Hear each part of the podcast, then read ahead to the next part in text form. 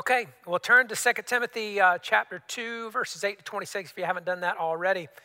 And um, if there are some, you know, still turning there now or while you're turning, uh, let me just say it seems to me, just in my observation and interaction with people, that the majority of people are emotionally strained and strung out at this point uh, by, you know, pandemic, quarantine, you know, businesses being shut down and other restrictions on our comings and goings and so forth, strung out and strained by the social unrest and, you know, riots and uh, all, all of that stuff. You know it. You know what it is. You're living in it as much as I am.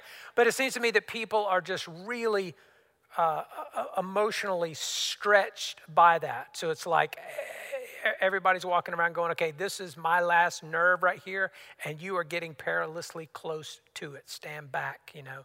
We're, we're like, we're, we're wound up like a jack in the box, just, just ready to pop. So we're like, we're living at, you know,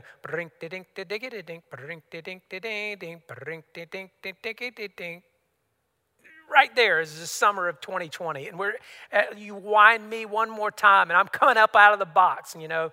And so so even you know like little things are big things right now. I mean like uh, you know things that haven't always been a big deal are kind of big trigger points. And we're all we're all living at that kind of place right now. I say all that might not be every individual but just as a society as a community we're kind of living at that place right now. And so how are we to be useful servants of the master in that kind of climate. And when we're when we're in that kind of condition ourselves uh, emotionally. So i want to speak to that subject um, this morning in a message i've titled getting good and angry getting good and angry and i'm drawing from the latter part of 2 timothy chapter 2 we're actually going to read all of 8 through 26 and then uh, focus really our attention on just a few verses there at the end. But if you'll look there uh, with me in 2 Timothy chapter 2, um, and I'll ask or invite you, as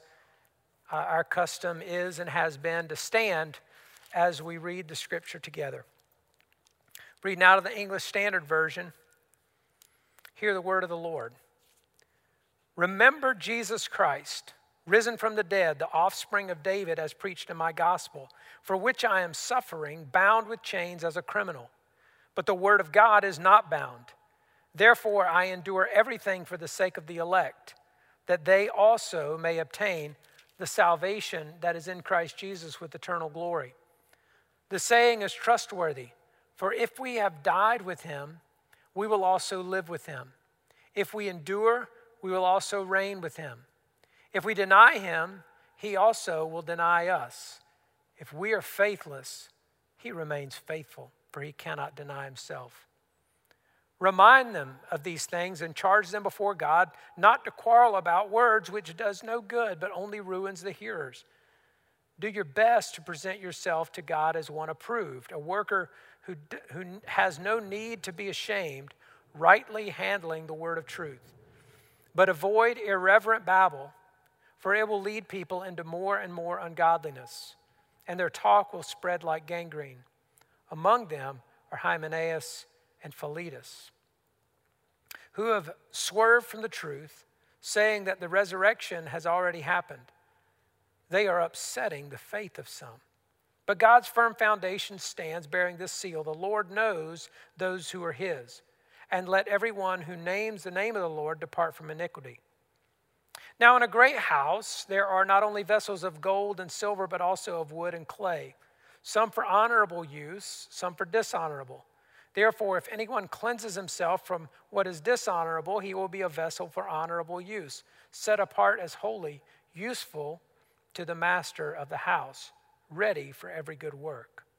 So, flee youthful passions and pursue righteousness, faith, love, and peace along with those who call on the Lord from a pure heart. Have nothing to do with foolish, ignorant controversies. You know that they breed quarrels. And the Lord's servant must not be quarrelsome, but kind to everyone, able to teach, patiently enduring evil, correcting his opponents with gentleness. God may perhaps grant them repentance, leading to a knowledge of the truth, and they may come to their senses and escape from the snare of the devil after being captured by him to do his will. This is the word of the Lord. Thanks be to God. Let's pray together. Well, Lord, we do thank you for your true and living word, and we need it so much a word from you. Um, it's living and active and powerful. We need um, all of that life and activity and power in our own lives, uh, maybe more than we've ever sensed it before in our lives during this season. And so we come with need and with expectation you're going to speak into that need to each of us individually. And so we, we open our ears and hearts to hear. Would you speak, O Lord, your word by your Spirit through your servant to your people for your glory and our good always. And God, would you move me out of the way and use my voice as a vessel to serve your people today. In Jesus' name, amen. And if you're standing, you may be seated. Well, uh, again, I'll, I'll, say thanks to uh, Steve Curtis for preaching last week from the first seven verses of, uh, of 2 Timothy chapter 2 and uh, his message about passing the torch. And that applied, uh, you know, Paul had passed it to Timothy, Timothy was to pass it to others, but it really um, applies to really all believers who are themselves disciples being raised up um, in the faith and rooted and grounded in love and in Jesus, and then uh, bringing others along, raising others up who will do the same. And so uh, that was the springboard into this passage that we just re- read. And here he basically describes um, how Timothy can be a useful servant. It uses, uses that term um, actually down in maybe verse 21 or so. But I just want to I want to survey here really quickly. I'm gonna I'm gonna sort of do injustice to much of the text. We could probably do three sermons out of this text easily, this passage. But um, I'm I'm going to uh, survey pretty quickly most of the passage here, and then we'll focus more attention here at the end. But um, he starts out with a reminder that a useful servant is going to keep the main thing the main thing. And one of the reasons I'm, I'm uh, sort of taking the liberty of breezing through this a little bit more, these are themes that have come up um, already in our study of First Timothy and even some a little bit in Second Timothy. Um, he emphasizes things that deserve emphasis. And, and like I said, including here in the first half or so of the passage, that a useful servant keeps the main thing the main thing. In verses 8 through 13, there, he says basically the message is stay focused on Jesus and endure with him. This, this message could, we could be preached week after week after week, and, it, and we should never tire of it because that's really the most important thing we need to hear as he begins right there in verse 8. Remember Jesus Christ raised from the dead. Remember him and endure with him. If you have died with him, you'll live with him. If uh, we endure with him, we'll reign with him. If we deny him, he'll deny us. But if we, rem- if we are faithless, he'll remain faithful because he can't deny himself. This has been one of the themes. If you've been tuned in to 1 Timothy and 2 Timothy, you know this has come up again. Focus on Jesus, stay close to him, connected to him. Keep the main thing the main thing, verses 14 through 19, build upon that. The main thing being for Timothy, preach the word clearly and simply. Don't get drawn into silly, irreverent babble. We heard that very same language at the end of 1 Timothy. See, Timothy is still contending with false teaching and false teachers here. And those false teachers include again, presumably, uh, based on what we know from the book of Acts, some of the elders, this is what makes it some, so challenging. Some of the elders of the church are actually drawing people toward themselves, uh, pulling in their own direction, confident that they're right about some things and Timothy is wrong. And it just creates a whole different layer of tension, surely, in the church and the dynamics of the church. But, but Timothy's charge, of course, is to, is to speak the truth into that. And so he says, don't get, don't get drawn into silly, secondary, superficial things. Stay focused on the, the simplicity of the gospel. A useful servant keeps the main thing the main thing. And then in verses 21, he says basically that a useful servant is purified for service. He, he uses this analogy of two different kinds of vessels in a house. If you if you caught that there, he says there are some that are uh, gold and silver, some um, of wood and clay, some for honorable use, some for dishonorable use. So you might have the finest vessels in a house, gold and silver, that might be set aside, ready to be used uh, for the most honored guests. And they would be uh, uh for serving food, right? Serving a meal, nourishing the most honored guests. And then you had some other vessels that might be for dishonorable use, and that might be like for like as trash cans or even bedpans, okay? Like they were used to collect and, and dispense of waste. All right, so he, he makes this analogy and, you know, suggests, implies, you know, everybody, any servant of God wants to be useful and they want to be available and useful for honorable use. Uh, and the question might be for us, you know, what kind of vessel are you? I mean, we know what we want to be, but are you uh, fit for use by the master to nourish other people? Or are you really right now serving the purpose of just collecting waste? Um, that's a, a, a reflective question, maybe you can consider in your devotional time by itself. But, but he says a useful servant to become an honorable, honorable vessel needs to cleanse himself or be purified for that purpose. And then he spells out in more detail how a servant can go about cleansing himself for honorable use. We're, we're getting closer to where we're going to camp out here this morning, but he says in verse 22 So flee youthful passions and pursue righteousness, faith, love, and peace, along with those who call on the Lord from a pure heart. Flee youthful passions and pursue righteousness. Now, some of you may uh, think when you hear that, you hear that phrase, flee youthful passions, you might go, brother, I, I, don't have any challenge with that. Youthful passions fled me a long time ago. I can't even see them from here. Sometimes I wish they'd come back, but they don't. I'm not challenged with that one. But we, we actually uh, may uh, want to think a little differently about that. That is translated in some, in some versions as, you know, evil desires or lusts, youthful lusts, and that kind of thing.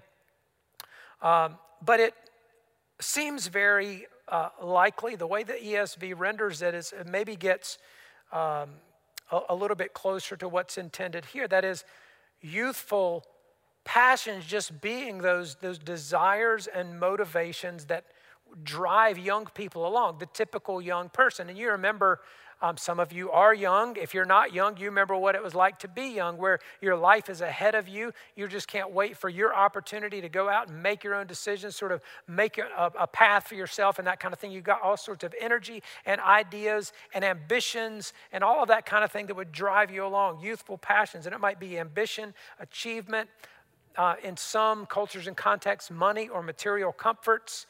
Um, it might be uh, self promotion or acceptance by the right people. All, those kinds of things that would, would drive a, a, a young person. And of course, you don't have to be young to still be driven by those kinds of passions, even though they're youth, youthful passions. But, but Paul's saying to Timothy, you know, flee those things that would otherwise grab your attention and your affection and your, and your time and set direction for you. Flee those things and pursue righteousness and faith, love and peace.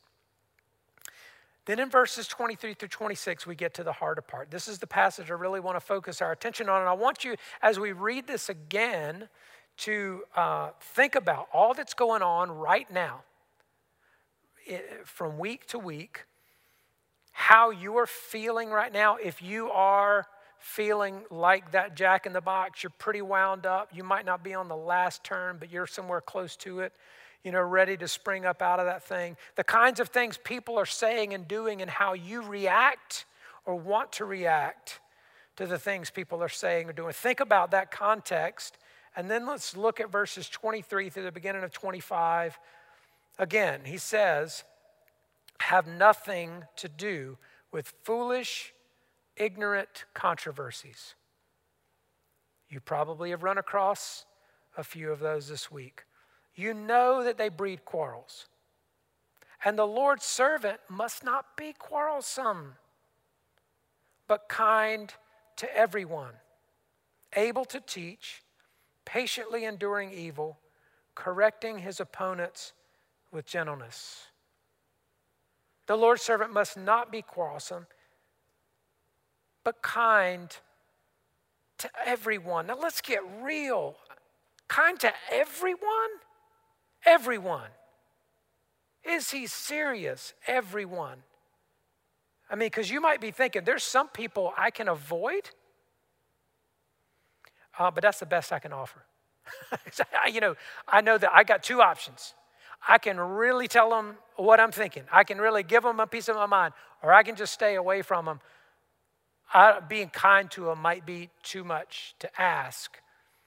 You know, and, and, and, and you think, you know, if you knew this guy, you would know how intolerable he is. And I, I, can't, I can't promise to be kind all the time. Kind to everyone, he says. This is the Lord's servant.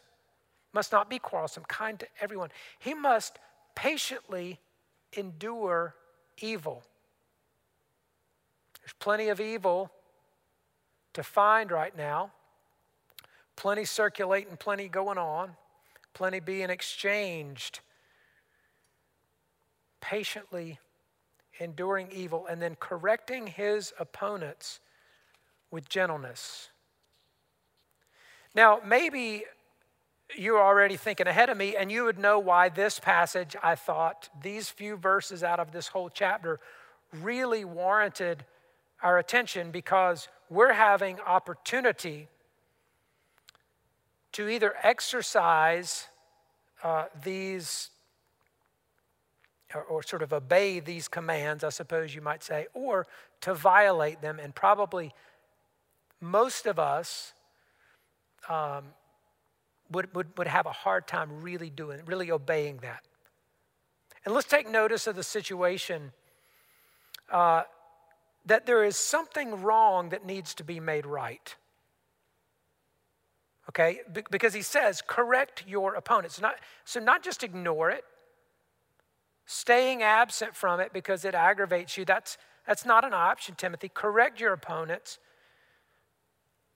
So, there's something that's properly upsetting, in other words, that, that we're right to be angry about some things.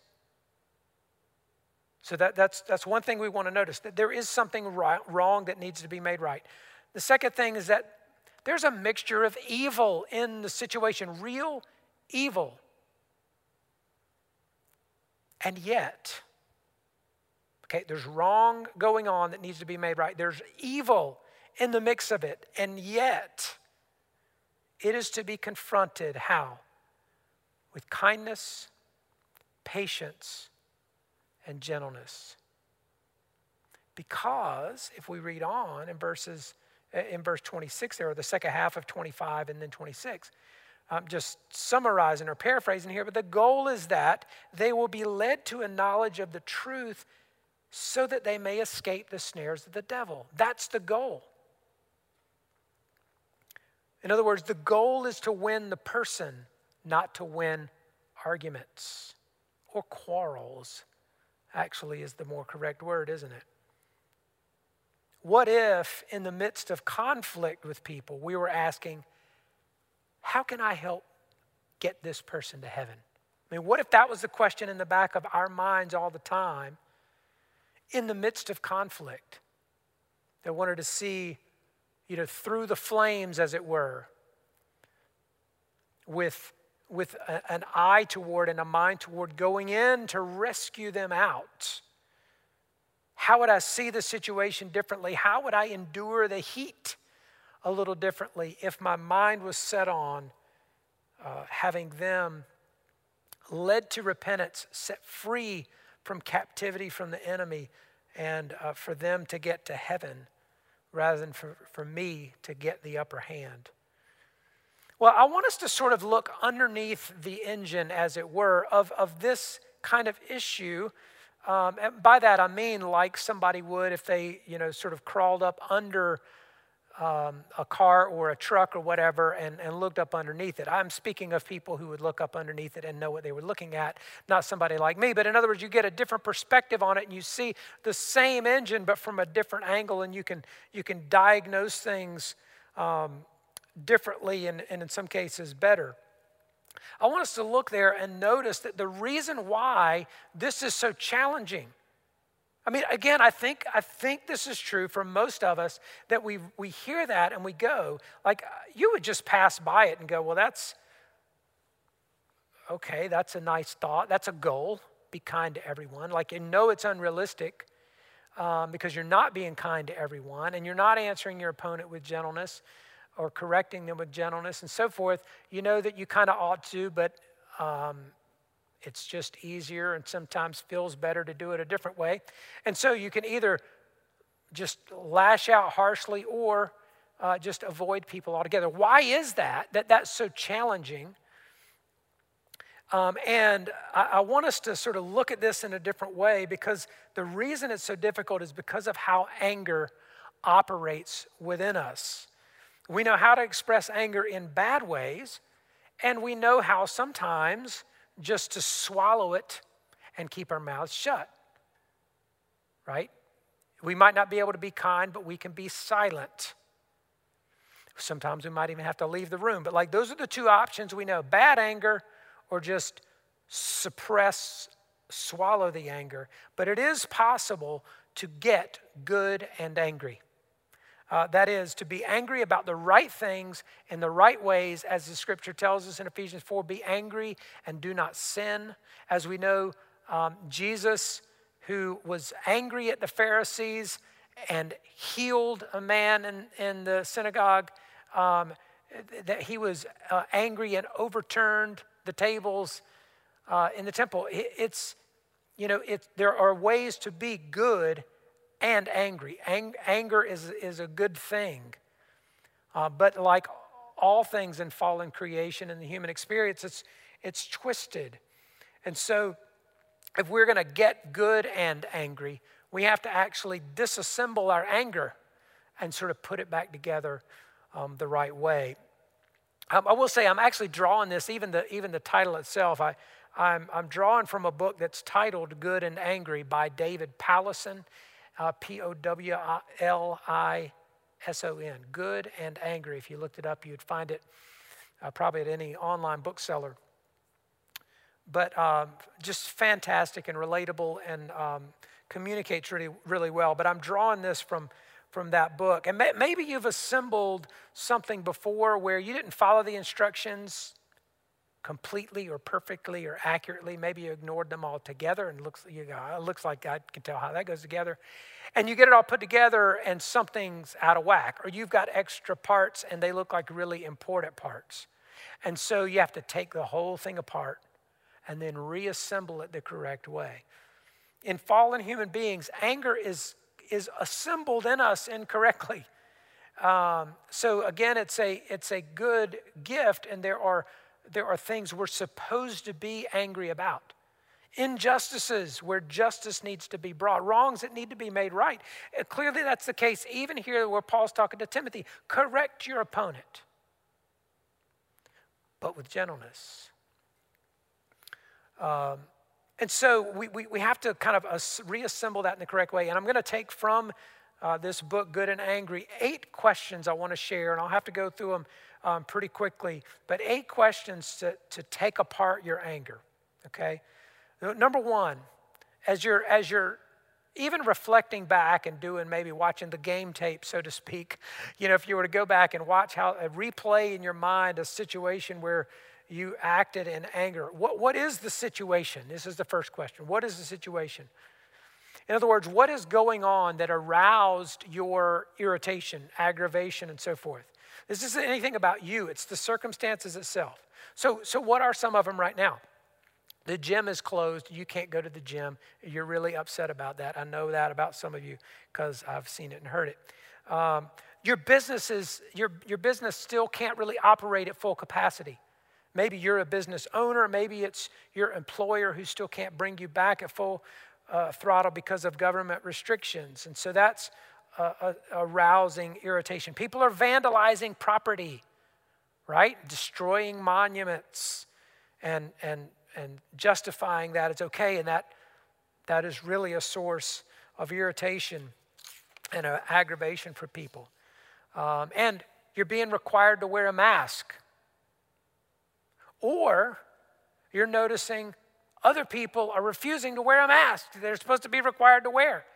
There's other people irritated by, on either side of that. And you know that that list could go on and on. But see, the, the, the question is what, what is the situation? What, just what are the circumstances arousing that irritation? It's nothing about you at this point, although you are the issue. In fact, in, in chap, chapter 2 of uh, this book, Good and Angry, the, the title, of is, title of it is um, Do You Have a Serious Problem with Anger? And the, and, and the answer is yes. That's all of chapter 2 right there. Yes, you have a problem. I have a problem, and it's you and it's me. Um, but that's the first question. What's the situation? Number two, how do I react? So, what goes through your mind? What are the thoughts turning through your mind when that happens? What happens physically in your body? So, I'm noticing my, my face is starting to get a little hot. My heart rate increases. I feel the muscles in my shoulders tensing up a little bit, tightening up. I mean, what's happening physically? And then how do you feel emotionally? You know, you're irked or furious or whatever uh, it is. But just kind of observe how do you react. Number three, what are my motives? Or, in other words, why, why do I get angry? Now, this is actually the, the, the $64,000 question, the million, million dollar question, or however many dollars the question, a big question is worth at this point. Um, why do I get angry? And, you, and you're saying, well, you just said it. It's, uh, it's you know, riots and it's masks and it's gym closures and it's all these kind of things. But James 4 1 asks and answers the question a different way, right? What causes quarrels and what causes fights among you? Is it not this, that your passions are at war within you? You see, what, what are your motives? Why do you get angry? It's something inside of you and your reaction to the circumstances, not the circumstances of the other people themselves. And that's what we've got to diagnose. And um, that kind of interest, that kind of reflection, I think is worth the price of this book by itself um, to sort of evaluate, you know, evaluate things about your own anger that you never really even think about. But, and you may have to dig deep to uh, uh actually identify motives, but what is it that you really want in the situation? What do you believe you need and can't live without? That you're so uh, worked up about, about this one thing, whatever it was on that list, or, or any, anything else you can imagine that, that sets you off. What is it you believe you can't, you need and can't live without? What do you fear? And what do you most love? answers to these questions lie inside of our anger. In other words, if we'll study, if we'll look up underneath the engine of this thing, we'll find out really uh, enlightening, helpful things about ourselves and how God might even want to work in us. What's the centerpiece of your hopes and dreams that are, that are somehow risked or compromised by this situation that you're really angry about? In other words, Anger ar- arises from the desires and beliefs that master and define you. That's a, a, quote from the book. Anger arises from the desires and beliefs that define you, and you need to identify what those are. What are my motives? The fourth question is what are the consequences? What are the consequences? That is the consequences of my bad anger. Like if I if I if I react in an angry way and, and, and uh, in part in a, in a bad and ungodly way, if you express your anger in harsh, unkind, or impatient ways, which are all just direct contrast to what uh, Paul requires of Timothy here, right? Kind to everyone, patient, patiently enduring evil, uh, correcting our opponents with gentleness. If you do it harshly and impatiently and unkindly, what's uh, what's going to result from that? because you reap what you sow. All right, some of that's going to come back to you. If you post that comment online, if you send that email, if you say that thing to the person in the store, that thing, you know, you react the way they, they said something to you, looked at you a certain way. If you say that thing, react in that way, what's the best thing that can happen? Okay? You, you post that comment, send that email, make that statement or remark, gesture uh, to this person that you see out in public, what's the, what's the best thing that can happen? And then what's the worst thing that can happen? What are the consequences of that? You, you may have heard years ago the story of a 16 year old um, young man who was out playing golf, hit a bad shot, um, and reacted badly. At, golfers are um, apt to hit bad shots and to react badly about them. Um, but this particular young man got mad. He swung his golf club at a bench. The shaft of the golf club broke and came back and actually hit him in his heart, pierced his heart, and killed him. Now, that's an incredibly dramatic, unbelievable kind of story, but the consequence, immediate consequence of anger, that it does have consequences. What are the consequences of your angry reactions? And uh, what is it you and others are going to sow, or reap rather, based on what you sow?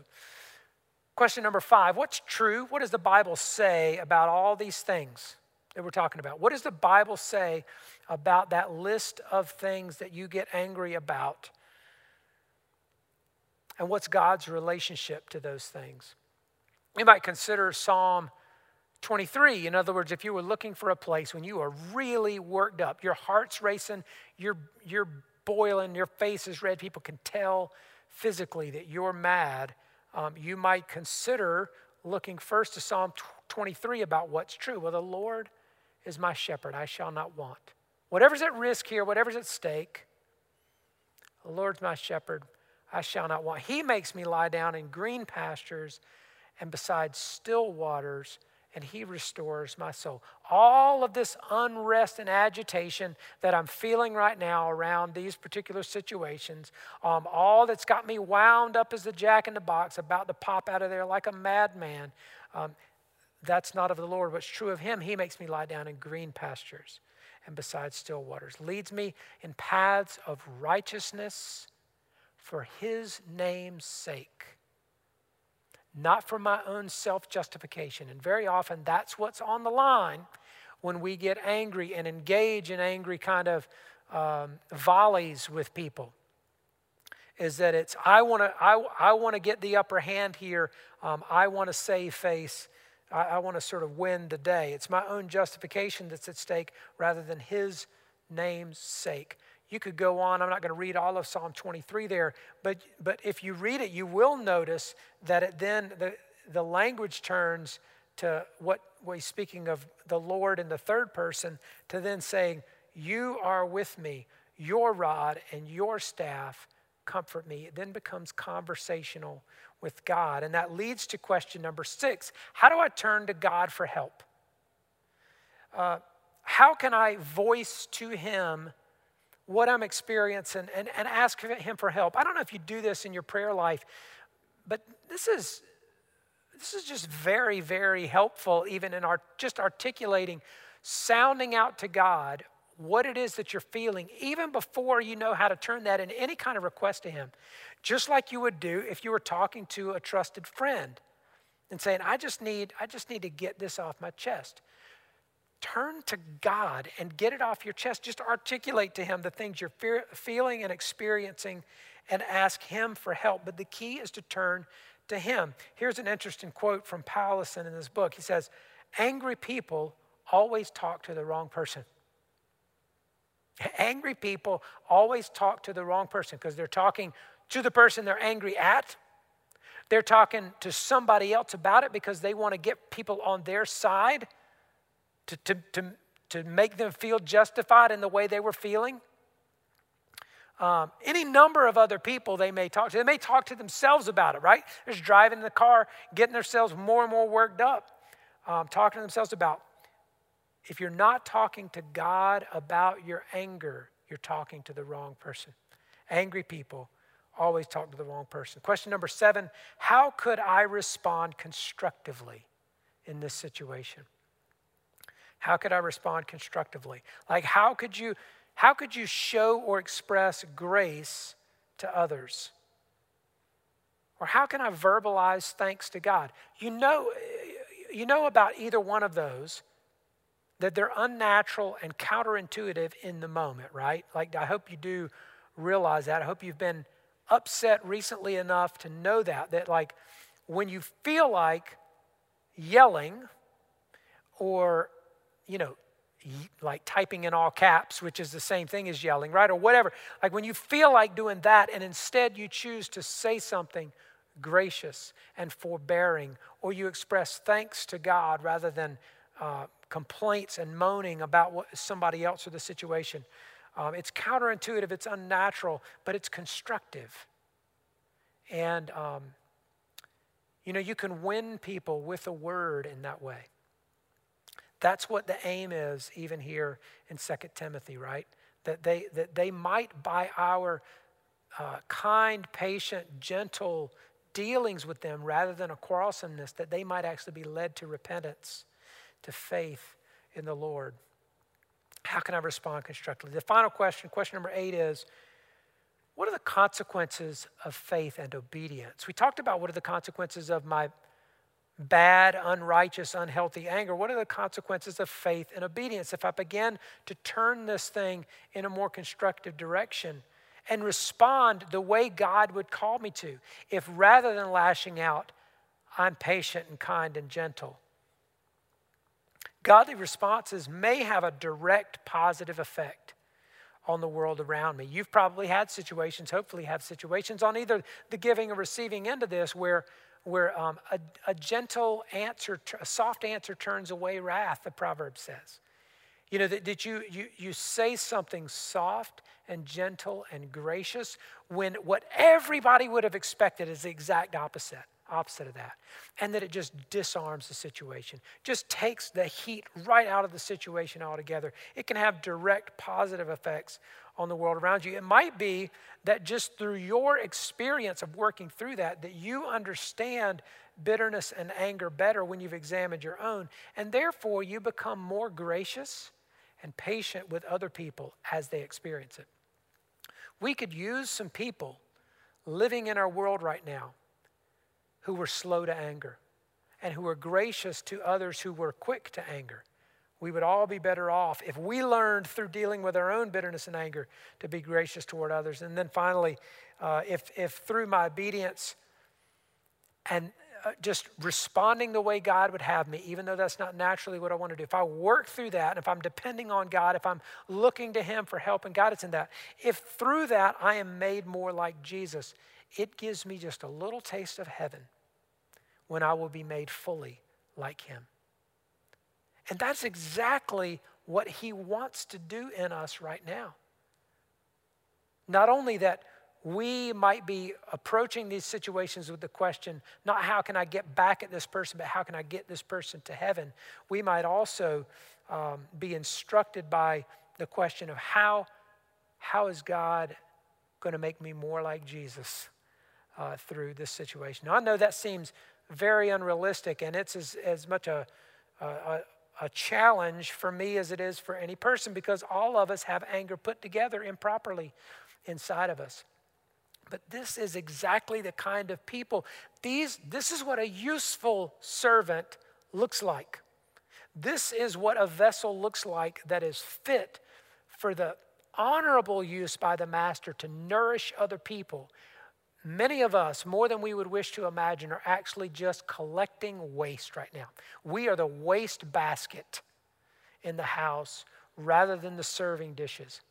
And if we want to be made uh, to be useful, honorable vessels to cleanse ourselves, um, then we have to work through uh, disassembling, reassembling our anger so that we can not be quarrelsome people, but be kind to everyone uh, patient, patiently enduring evil and correcting our opponents with gentleness, hoping and longing and praying for them to be set free from their captivity to sin and reconciled with the Father. Well, that's a timely word, as I said, to all of us right now, um, because there are opportunities and invitations daily to jump in to quarrels and to become quarrelsome people.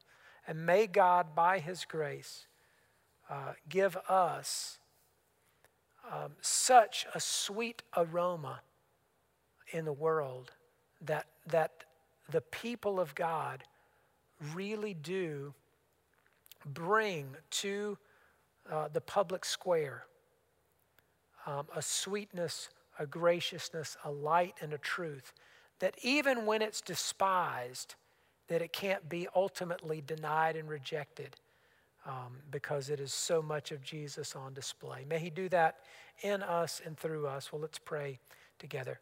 Um, Lord, we, we do thank you for this uh, challenge, and it's a great challenge to us, but it's a timely one. We, we need to hear this. Because, Lord, we, we, we don't have to think probably very far about where we were the ones that popped. We already made it past uh, being wound up in that jack in the box one time, and maybe we're going around for our second time or third time around. We've already popped. We've already been quarrelsome. We've been unkind and impatient and harsh and, and not gentle. God, would you show us what's truly inside of us and how, how to take apart uh, our own way of dealing with anger that has become natural and, and unconscious, and we do as just, it's just second nature to us. Um, Lord, would you help us to repackage and repurpose that so that we can, uh, we can be angry about the right things, but in the right way. That you would be revealed to the world through that, and that other people would be introduced to you. Would you make that true? We ask in Jesus' name. Amen.